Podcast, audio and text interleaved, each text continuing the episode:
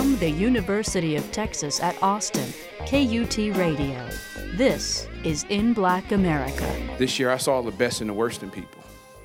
So, from a league standpoint, fans, you saw the best and the worst in people. And we weren't allowing the young men to have an opportunity to discuss and, and people listen to what they were actually trying to move forward. Colin's protest was about police brutality, inequalities, and it went far left, far right, and trying to balance and making sure that no one was mischaracterized through this process. That's the player, that's the owner. So we were trying to get people to the to the table to let's just listen first. Listen to what he's saying. Please have empathy. Trying to create a, a forum where uh, Michael and Josh and all those that were involved were able to share what their perspective was. And then have the owner sit across from the table and share his or her perspective. Troy Vincent, Executive Vice President of Football Operations, the National Football League.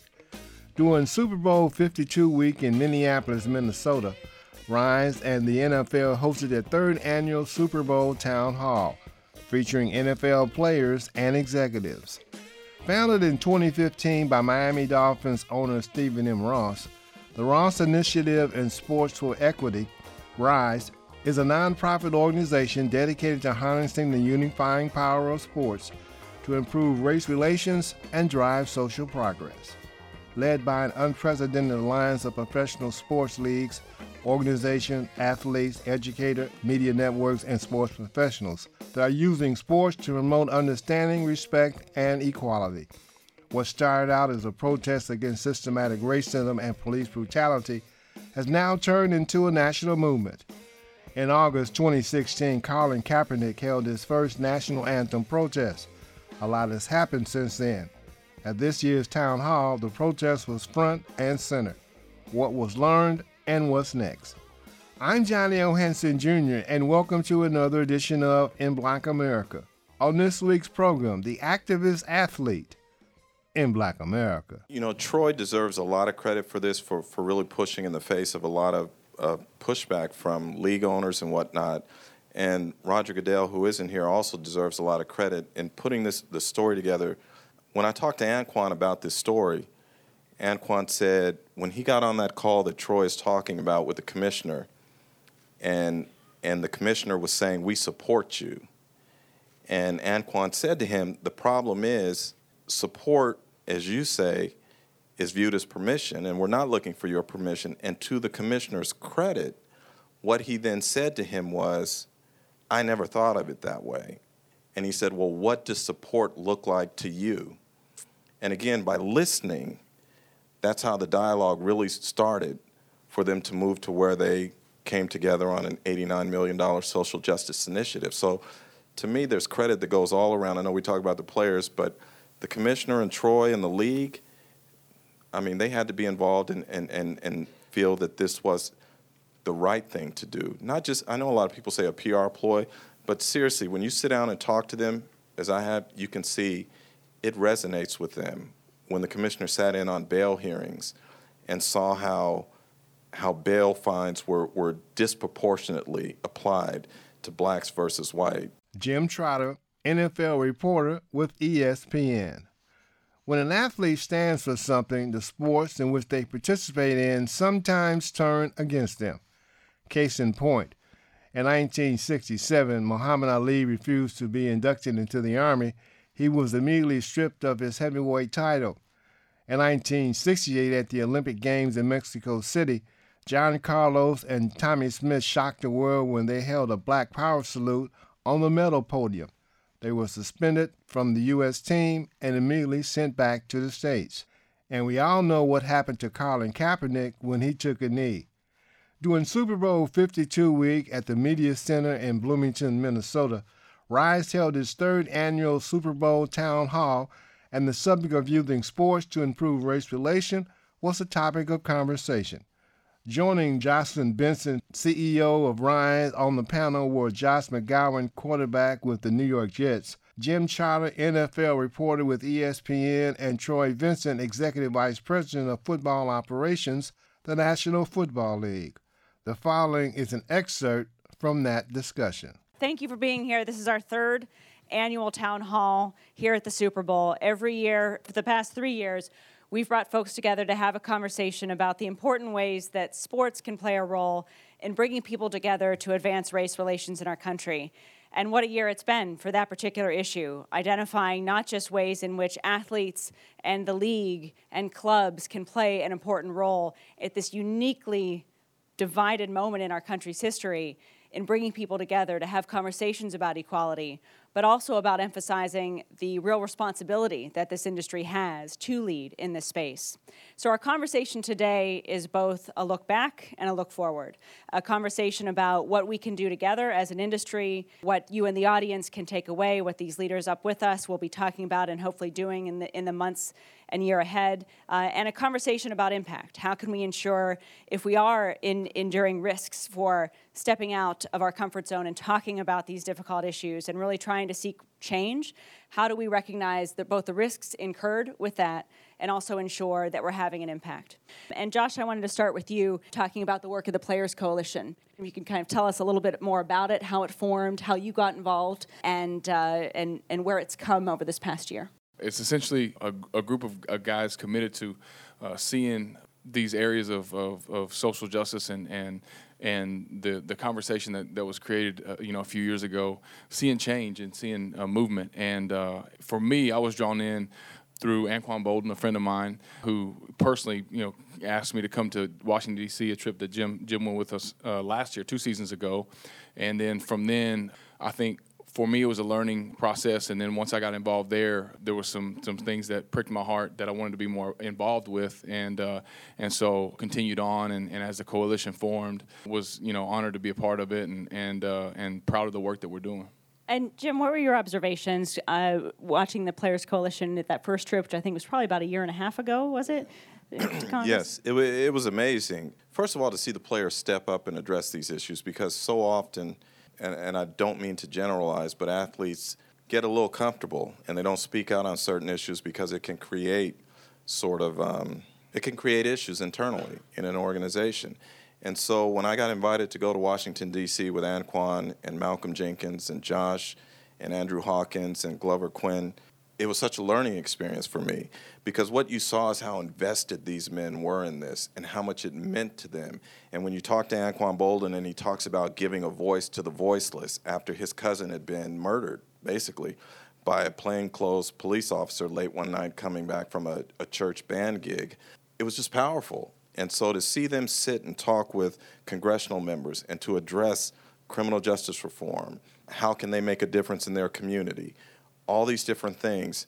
Uh, I was proud of them, you know, not just as athletes, but but as men, you know, to want to address that issue one of the interesting things, I joined the, the group on a, the second trip to DC, and that was very clear in observations were that they have their personal stories, athletes and, and players, just like all of us have personal perspectives and stories, but they, they could share and amplify the voices of those who, who did not have their platform uh, but had similar stories. No, absolutely. And, uh, you know, the thing, what Colin Kaepernick started when he took that knee, I think it showed players that they have a voice that's more powerful than maybe even they imagined and so to see these guys go to that next level to say not only that we want to speak out on it, but we want to make a difference.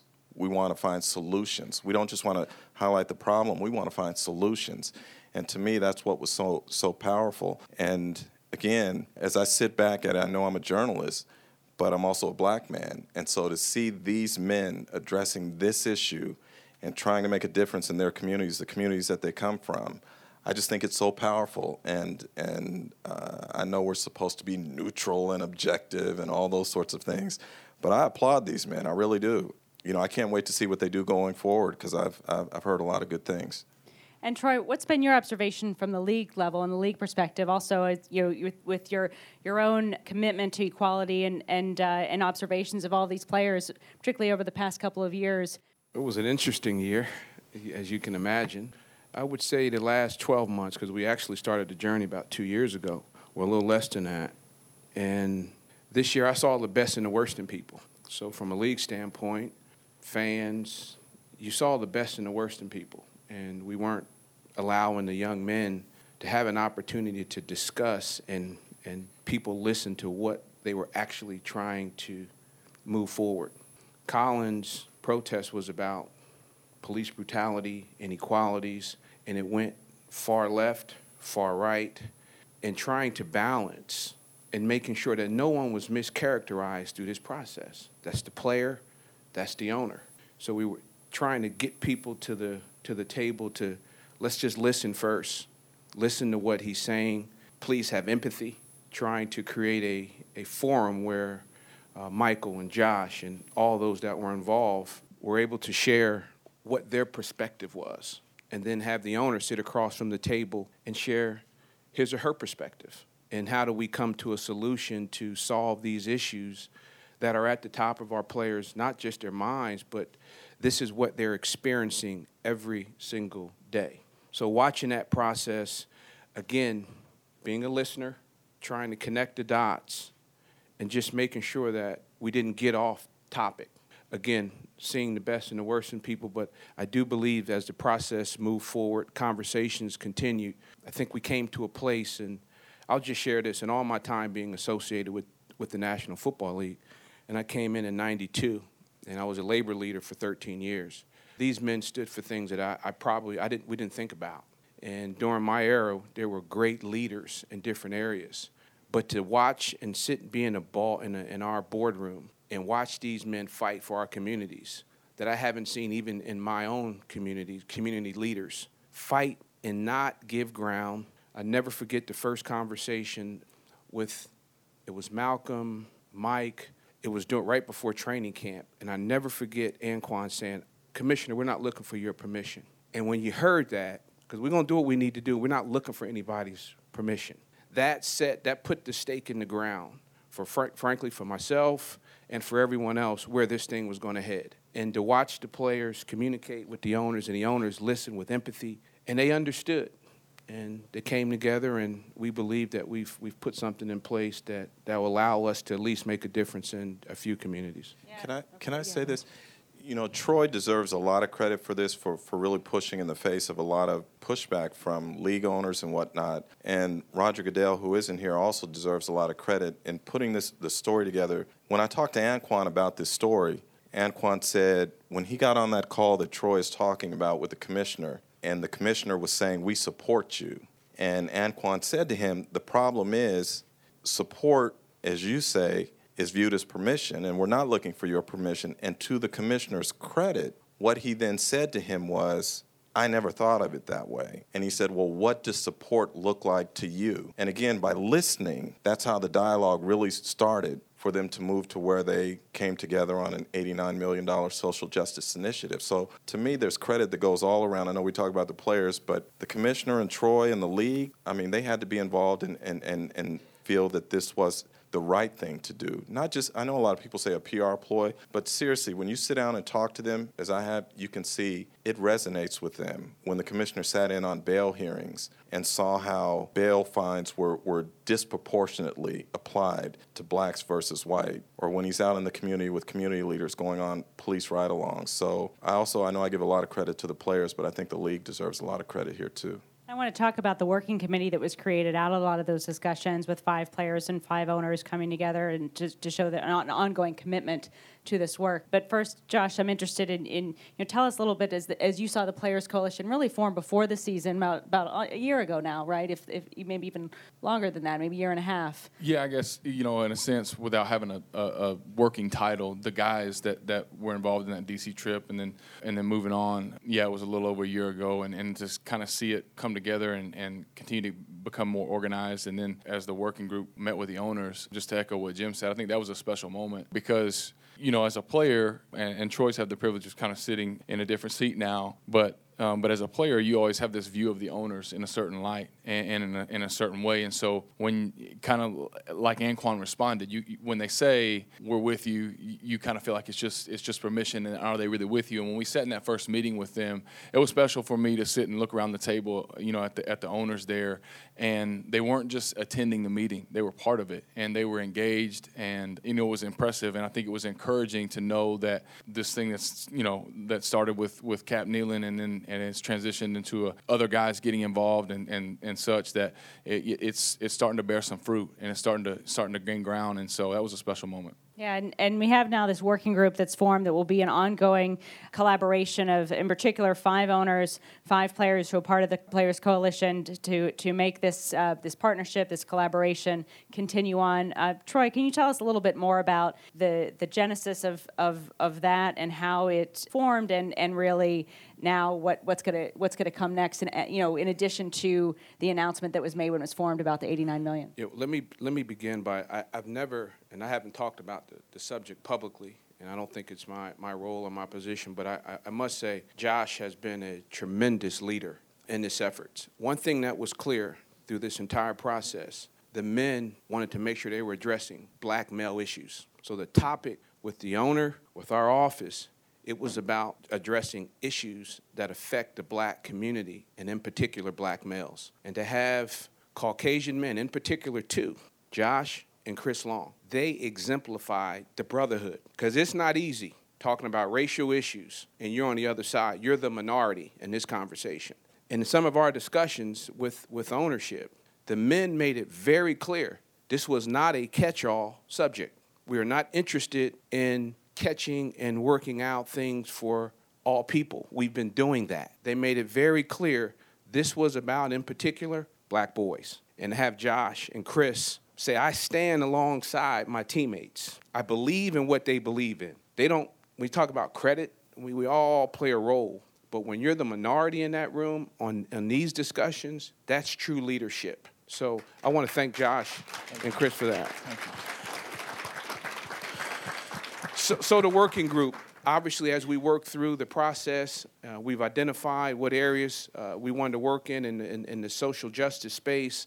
We had to have it make sure we had an organized process. You're not going to get all 32. You're not going to get all 1,800 or 1,900 players. So through the coalition, they identified five five players, both active and former owners, five owners, and what they do is set the course. Uh, we meet, we, we, we have conference calls regularly, we meet in person to set the agenda. How do we process? Um, how do we identify organizations? How do we work with law enforcement? How do we work with the armed services to make sure we're both on the same page so that no one's mischaracterized and we don't get off of the actual goal itself? So the two the groups were formed so that we can have an organized process on how we tackle the issues. Meeting regularly and just evolving as an organization moving forward and identifying. It's like every day. so, you know, where my job is to oversee the game of football, this is uh, throughout the year, this is where we spent, myself and uh, particularly most of my staff, on this issue. Um, it was that important. And uh, I want to talk, I'm talking about what comes next and moving forward. And, and Jim, one of the things that really struck me throughout this season and doing this work. And also i mean even just hearing our conversation today that that there is such an extraordinary amount of work being done the league level among players some in the spotlight some not many not. And uh, and really deep thoughtful work being done lobbying and talking to members of congress at the state and local level as well writing op-eds um, speaking out telling stories. Yet that that wasn't necessarily the narrative that much of america heard this season in particular. We could kind of surmise as to why that was, but I'm also curious about now moving forward. How do we, and how do media folks in the room, how do we tell that story better, more accurately uh, in the months to come and in the season ahead? Well, uh, first of all, I think the narrative was so different early because even among the players, you had separate groups. I mean, everyone was working towards the same end goal. The question was how to get there, and guys had different ideas of how to get there. And so when the formal coalition was formed really uh, at last year's Super Bowl. That's where Anquan and Malcolm and some players were talking, and they came up, they even trademarked the name Players Coalition at that point. Um, then they tried to bring in others, you know, trying to bring the disparate voices in and say, let's be one. There's strength in numbers and whatnot. And so they reached out to guys like Colin and Eric Reid and others. Well, you had a segment of players who wanted Colin's situation to be addressed first. And then you had a majority of the coalition members who felt it's bigger than one player at this point. And so when one side is speaking one thing and the other one is speaking something else, just like out in society, people start taking sides, which is unfortunate. Because, in my opinion, there really is no villain in this. Everyone is working towards the same goal. They just have different ideas about how to get there. So, for me, initially, it was disappointing because I started hearing guys were being called different names, and I'm not going to throw them out there now, but, but different things were being said about guys, which I thought were really unfortunate because being so close to it, I saw the work that was being put in. And I can tell you, folks, I mean, you're talking about the middle of a football season. These guys on their off day are traveling to state capitals to meet with legislators and those sorts of things. As you said, they're doing op eds. They're talking to folks like me about this. They're going into their communities. They don't have to do that, but they choose to. And, and, and I can't even begin to tell you all the things that they've done. Like even this week, Malcolm Jenkins, Chris Long, Torrey um, Smith, Devin McCourty, they're all, you know, they're getting ready to play in the biggest game of their lives. And yet they're taking part in things like this because it's important to them. So that's the background. Going forward, everything that I'm hearing is that you're gonna you're gonna see tremendous things out of these folks and the work that they're putting in. And I just have so much respect for these men. Again, I can't I can't say that enough because in some ways you could say it would be easy for them to sit back and in a gated community and I'm fine or whatever. But they realize that it's bigger than them and they know where they come from. And again, to see Josh and Chris Long and others get involved, hopefully it inspires more people of all races to get involved and say, we want to address this. Yeah, and it's something we talk a lot about at Rise through our mission to really expand the coalition of support for these issues. And so I, w- I want to touch on that as well from your perspective, Josh. But I'm sort of first interested in as you're observing everything occurring this season and the, and the public narrative that's out there versus what you're seeing in the work that you're a part of every day. Um, did you feel that there is a dissonance between what you were doing and where your heart was at and the way that the public was perceiving it, um, and what was that like going through it? You know, we could start there. yeah, absolutely, and I think. Uh, because it's it's disheartening because you, you do like Jim said you, you see the guys doing work um, in their communities and where their heart's really at, and then their perception it was two different things, and uh, and so, but ultimately uh, the the I, I, guess the gratifying thing was to know that the good was still being done, and uh, and you know to Jim's point that you know whether there's guys that are in the in the part of the players coalition and guys outside of it, you know the beautiful thing about love and empathy and and and and doing good things is th- those are infinite commodities you know? And it's not like you look over there and say oh that group they got all the they got all the uh, the, do- the do- donations covered. They're doing all they got all the empathy covered. We don't get to do it. We get to do it too. And and, and because of all these the conversations that are happening good is being done in a lot of different areas by a lot of good people and that's special. And and, and so you're proud to be a part of that. And so when the public narrative is different it really breaks your heart. But I think it just encourages encourages you even more to continue to, to continue the work, and and ultimately you know that maybe the story and the, and the perception is not going to be changed in in a day or a week or even one season, but you know over time that perception will change, and and I think a big part of that was when we partnered with the owners, you know, what we're doing with the coalition to say that, you know, we're, we're together on working on these issues and we want to show that, you know, to everybody that we're important, it's important to us and, and, uh, and this is something that we want to see turn the corner, so to speak. And so uh, I think we're doing that. And I think because of that, this conversation will change. And in terms of getting you know, more people involved in, in the Players Coalition specifically, but sort of in the more broader coalition of support for social justice work, uh, you, Chris Long, and others, Seth DeValve, who's going to be up on our next panel, have been played a unique role as white players who have spoken out against injustice affecting your brothers in the game. Uh, could would you talk a little bit about sort of what, what led you to care and to speak out and uh, and and also similarly you know if you see a, a, unique impact as a result of, of that or, or you know how what the experience has been for you. Yeah I think for, for me it's number one you know it started you know because of my relationship with Anquan but it, in a locker room the beauty is that we come together under one logo and it doesn't matter and we're all for the same thing and it unifies us. And unfortunately, in society, we don't necessarily have that, and uh, and so we get very sided at times. And as a as a white man in America, to to to to not acknowledge the the journey that you walk every day and and that it's vastly different to most people's especially people of color uh, I think you know is is uh, is very irresponsible. Josh, can, I'm sorry to interrupt, but can you can you relay to people the weighted vest story?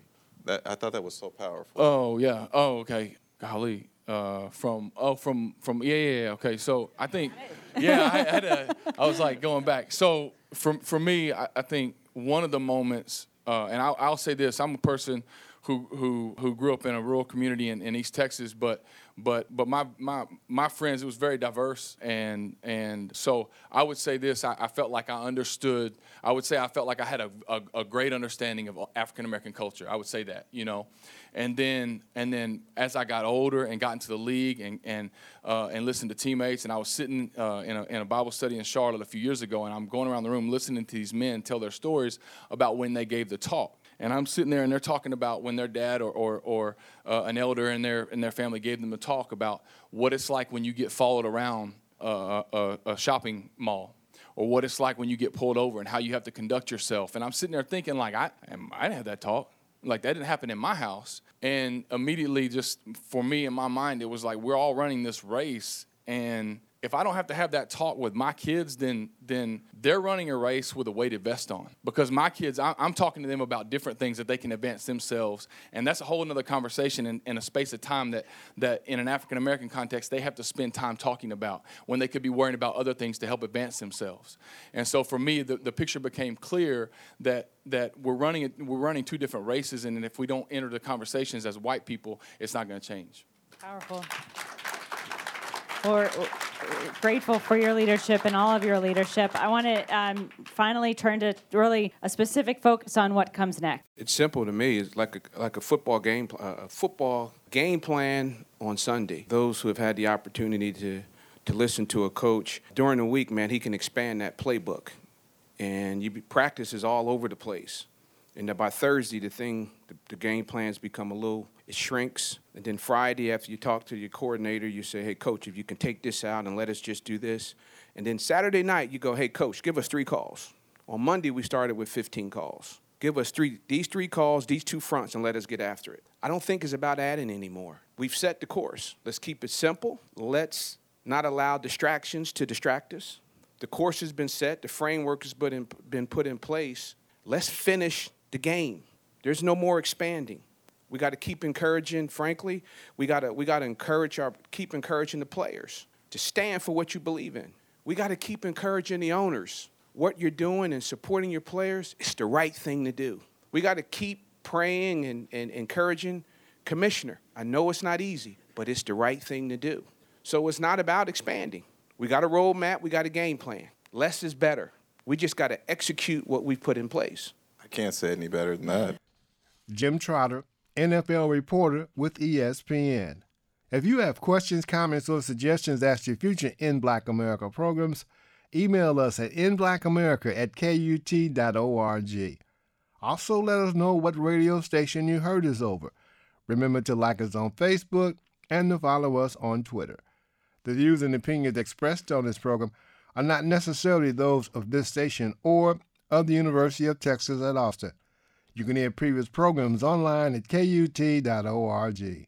Until we have the opportunity again for production assistant Delia Jones and technical producer David Alvarez, I'm John L. Hanson Jr. Thank you for joining us today.